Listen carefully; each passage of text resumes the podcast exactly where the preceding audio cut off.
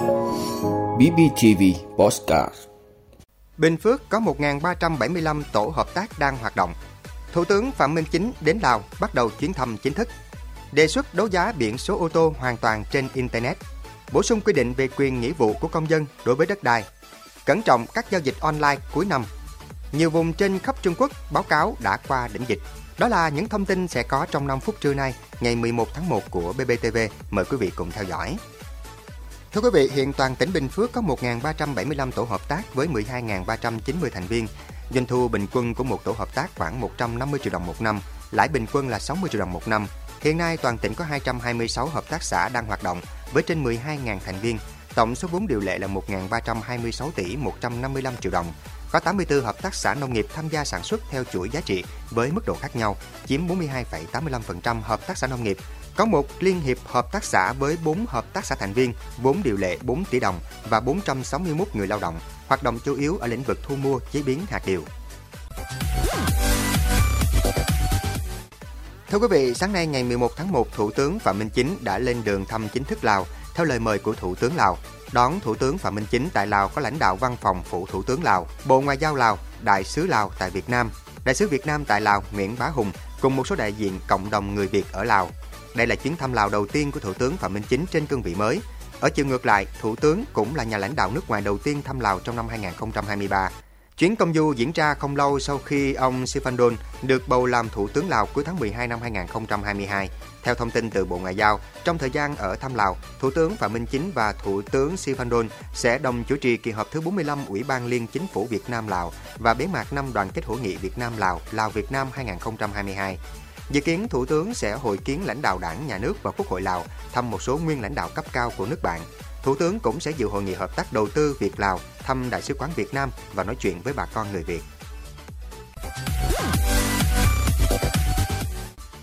Thưa quý vị, Bộ Công an đã hợp công bố quyết định thành lập ban soạn thảo và tổ biên tập xây dựng nghị định quy định chi tiết một số điều của nghị quyết số 73 của Quốc hội về thí điểm đấu giá biển số ô tô.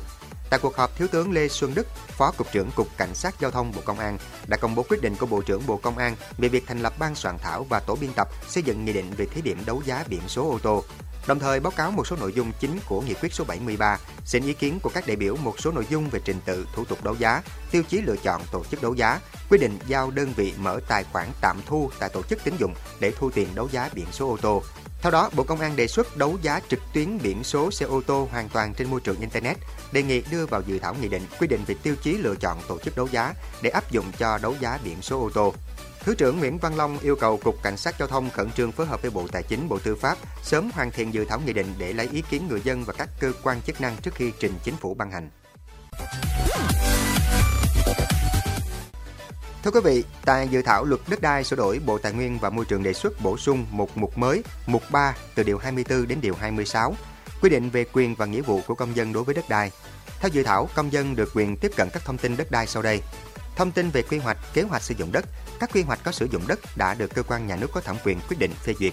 Kết quả thống kê, kiểm kê đất đai, bảng giá đất đã được công bố, phương án bồi thường, hỗ trợ tái định cư khi nhà nước thu hồi đã được cơ quan nhà nước có thẩm quyền phê duyệt. Kết quả thanh tra, kiểm tra, giải quyết tranh chấp, khiếu nại, tố cáo về đất đai, kết quả xử lý vi phạm pháp luật về đất đai. Thông tin về các thủ tục hành chính trong lĩnh vực đất đai, văn bản quy phạm pháp luật về đất đai, việc tiếp cận thông tin đất đai theo quy định của luật này và pháp luật về tiếp cận thông tin. Bên cạnh đó, dự thảo cũng nêu rõ nghĩa vụ của công dân đối với quản lý sử dụng đất đai, chấp hành đúng các quy định của pháp luật về đất đai, tham gia góp ý, giám sát, phản biện xã hội trong việc hoàn thiện và thực thi chính sách pháp luật về đất đai, giữ gìn, bảo vệ và phát triển tài nguyên đất, tôn trọng quyền sử dụng đất của người sử dụng đất khác. Thưa quý vị, nhiều chiêu lừa tưởng biết rồi khổ lắm nói mãi, nhưng nhiều người vẫn sập bẫy. Mất tiền thậm chí là rất nhiều tiền Điển hình rộ lên dịp cuối năm là lừa cài áp giả. Cụ thể, kẻ xấu sẽ mạo danh tổ chức tài chính, công an, viện kiểm sát, gọi điện thông báo người dùng đang liên quan đến vụ án nghiêm trọng, hoặc chúng giới thiệu dịch vụ đầu tư, tuyển cộng tác viên tại app để hưởng hoa hồng. Tiếp đó, chúng yêu cầu người dùng tải app giả mạo từ đường dẫn, link gửi qua SMS. Sau khi cài đặt app, người dùng điền tài khoản ngân hàng, tên đăng nhập, mật khẩu, số căn cước công dân. Nếu làm theo, những thông tin quan trọng nhất đã được chuyển về máy chủ của kẻ giả mạo. Chúng dễ dàng chiếm quyền quản lý và lấy tiền trong tài khoản, thậm chí đi vay tiền các tổ chức tín dụng. Đây cũng là một phần nguyên nhân gây hiện tượng nhiều người bỗng dưng bị đòi nợ dù chưa đi vay bao giờ. Để tránh bị lừa, nhiều ngân hàng khuyến cáo nếu khách hàng có băn khoăn thì nên cẩn trọng gọi thẳng lên đường dây nóng của ngân hàng để kiểm tra. Cần cảnh giác khi nhận được link qua SMS, Zalo, đặc biệt là các đường dẫn website có tên miền không phổ biến như là Quật, XYZ, CC, vân vân. Đặc biệt, người dùng tuyệt đối không cung cấp thông tin cá nhân, giấy tờ tùy thân, thông tin tài khoản ngân hàng cho bất cứ ai. Thưa quý vị, theo thời báo Hoàn Cầu ngày 10 tháng 1, từ các đô thị như Bắc Kinh và Thượng Hải đến các tỉnh đông dân như Hà Nam và Tứ Xuyên, nhiều khu vực trên khắp Trung Quốc báo cáo đã qua đỉnh dịch. Chẳng hạn như chính quyền tỉnh Hà Nam miền Trung Trung Quốc đầu tuần này tiết lộ rằng tính đến ngày 6 tháng 1, tỷ lệ mắc Covid-19 trong tỉnh là khoảng 89% dân số tỉnh, trong đó 89,1% ở khu vực thành thị và 88,9% ở khu vực nông thôn. Hà Nam có 99,4 triệu dân đã qua đỉnh dịch và nối lại các hoạt động có trật tự. Quý vị đã luôn ủng hộ các chương trình của Đài Phát thanh truyền hình và báo Bình Phước. Nếu có nhu cầu đăng thông tin quảng cáo ra vặt, quý khách hàng vui lòng liên hệ phòng dịch vụ quảng cáo phát hành số điện thoại 02713 887065. BBTV, vì bạn mỗi ngày.